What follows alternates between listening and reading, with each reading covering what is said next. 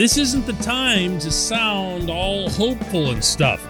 This is the time to sound the alarm regarding this offensive line. Good morning to you. Good Monday morning. I'm Dan Kovacevic of DK Pittsburgh Sports. This is Daily Shot of Steelers. It comes your way bright and early every weekday if you're into hockey and or baseball. Had to think about it that time. I would ask you kindly to check out my daily shots of Penguins and Pirates where you find this. Yeah, I'm in a football mindset. I'm headed over to the Steelers practice today, which is on the south side. Training camp in Latrobe is over. Everything is now back to being behind the building, but also behind closed doors in both the literal and the figurative sense.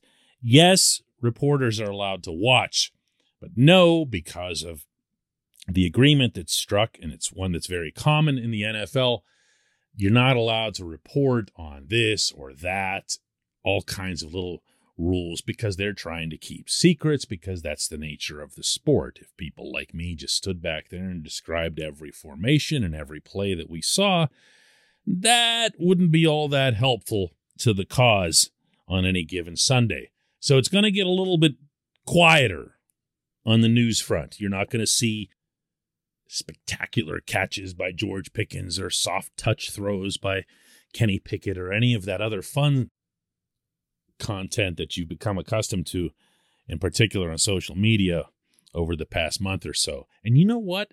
That's okay. That's okay. Because things need to get real boring real fast in the Steelers world.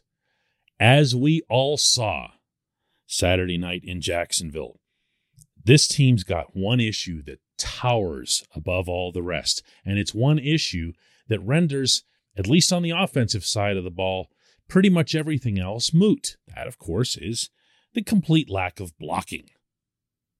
I could go left to right. What you know what? I actually will. Left to right on this line. Dan Moore was awful. The rotating left guard tandem of Kendrick Green and Kevin Dotson were both awful. Mason Cole was okay.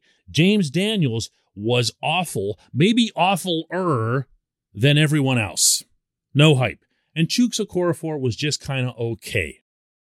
And together, as a collective unit from the cohesive standpoint, awful, really, really awful. Uh, like 2021 awful.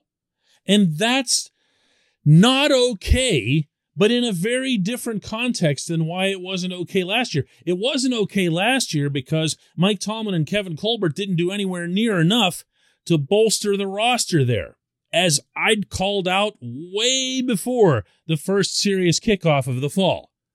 This year, they actually did make some moves and spent a lot of money and aren't getting any results for it right now.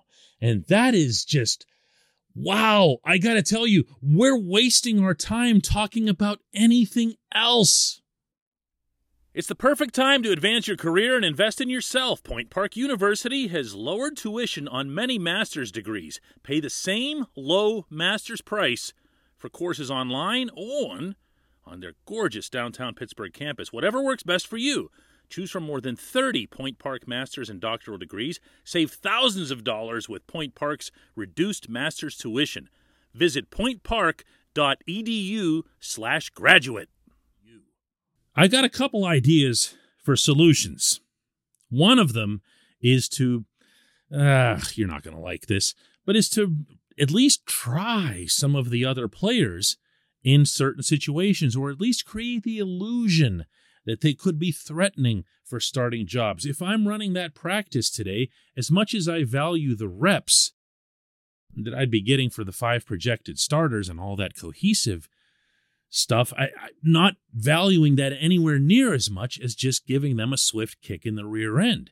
That starts for me with Daniels. This is a $26.5 million contract, and this is a fifth year player in the NFL. There's no cause whatsoever for him to be getting shoved into the backfield on pretty much every snap. His film from the game Saturday night was just disgraceful. And I'm not exaggerating here. I'm not looking for drama related to right guards. Believe me, that doesn't sell in this business, okay? He was getting creamed. And it wasn't the way Green and Dotson and Moore, with all those kids over on the left side, were getting beaten. They were getting spun around, they were getting confused. Daniels was just getting blown off. He was just getting sent backward. So the first thing I do is I light the room on fire. And I mean, if I'm Tomlin, I go in there and they get read the riot act before and after their classroom session, and then on top of that, right out on the field. They need to understand what happened Saturday night could be the undoing of everything that they want to do the rest of the way. And that can only begin to change if they start getting a whole lot tougher.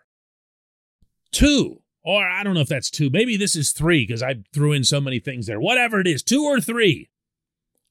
Omar Khan needs to be on the horn. And I mean, he needed to be on the horn all weekend. He needed to be on the horn starting at halftime in Jacksonville, finding out who's available. I don't care if it's you know, er-, Eric Fisher, JC Tretter, whatever it is. Uh, you can go through the free agent list, but you can also talk to the other 31 teams. Wow. Oh, okay. 28 of the 31 teams. You got to talk to them. You got to find out what your options are. You do have positional groups in this camp that are bleeding over in terms of quality talent. And that's obviously got the wide receiver group way at the top. Who needs a wide receiver? Maybe even an impact wide receiver, you know? Who needs one? Give me a call. Sincerely, Omar. Oh, by the way, I'll take anybody that you have who can block, like who can even hold a block for like half a second. I know, I know, I know. It's preseason. And the result itself, including the 16 to 15 win, doesn't matter. But this wasn't just like some down thing that happened in an exhibition. This was an extended show of what these guys are right now, with only a couple of weeks left before the first meaningful football against a team that just went to the Super Bowl. And that's that's abjectly terrifying. I mean, does anyone still even have any interest in the quarterback battle, knowing what might happen to whoever wins the job? When we come back, J1Q.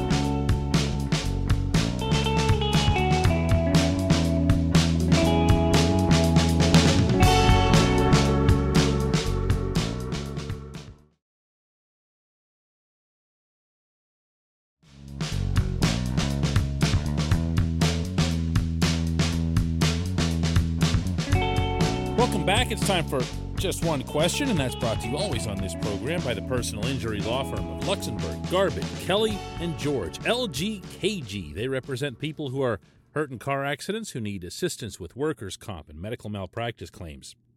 The attorneys at LGKG have been designated super lawyers, capital S, capital L, for the past 15 years. And yes, that is a real thing. The super lawyer designation is reserved for the top 5% of all attorneys in Pennsylvania. Learn more about them at lgkg.com or by calling 888 842 5454. And Today's J1Q comes from Danny Blay, who says ADK Steelers fans seem to be giddy over Kenny Pickett, as we should be. Are the coaches and players as excited behind closed doors as the fans are? It seems like Tomlin likes to downplay his excitement. Well, Danny, he certainly didn't downplay his excitement in Jacksonville. Now, he wasn't jumping up and down, he wasn't anointing anything. He certainly wasn't about to adjust his depth chart on the spot, as he made clear. But when you're saying things like, that's probably just who he is, when a reporter asks about Pickett's composure in critical situations or in uh, short clock situations, that's not commentary that's just casually handed out by an NFL head coach. And yes, to answer your question, there is legitimate excitement among the coaching staff, among the players. There is also very much in place, I should add, a decorum about how they discuss it, because the truth is, regardless of how you feel about which quarterback should be the starter in Cincinnati or even down the road, these guys have been pretty even through this camp. I know a lot of people don't want to hear that, and I know that's not how it looked Saturday night in Jacksonville, but it's been the case. Mitch Trubisky has gotten a lot better as camp has progressed, and the only reason you didn't see hardly any of that in Jacksonville is that he was getting annihilated from all sides. And by the way, so did Pickett on his first possession. Bear in mind, that's Kenny there in the backfield getting sacked whenever Kendrick Green made that spectacular whiff on a block that's since become a social media monster meme. So Kenny's not immune to this either. And Uh, look, man, I like the question. I just can't go there today. I just can't. I'm sorry. I'm sorry. I I don't care who's at quarterback. I don't care if George Pickens ends up being the next Jerry Rice. None of this matters. None of any of it matters. If this quarterback, whoever it happens to be, can't buy the time to make the offense happen. Remember last week I did a full episode on the extra amount of time that Trubisky and Pickett and Rudolph have been getting in camp. That was not some sort of praise for the offensive line. It's the way the plays are designed. Matt Canada, and rightly so, wants these plays to be a little bit more longer in the process. He wants to use the quarterback's mobility the way you saw whenever they were running for their bloody lives Saturday night. He wants to be able to say, hey, let's call a rollout here. Let's go student body left, student body right, all the stuff that I've been telling you from Latrobe. But all of it, all of it goes kablooey without an offensive line.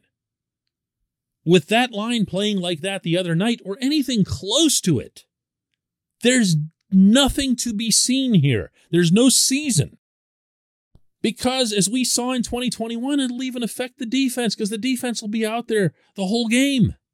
And they'll wear down in the second half. And it won't matter that you've got TJ Watt and Cam Hayward and Minkah Fitzpatrick.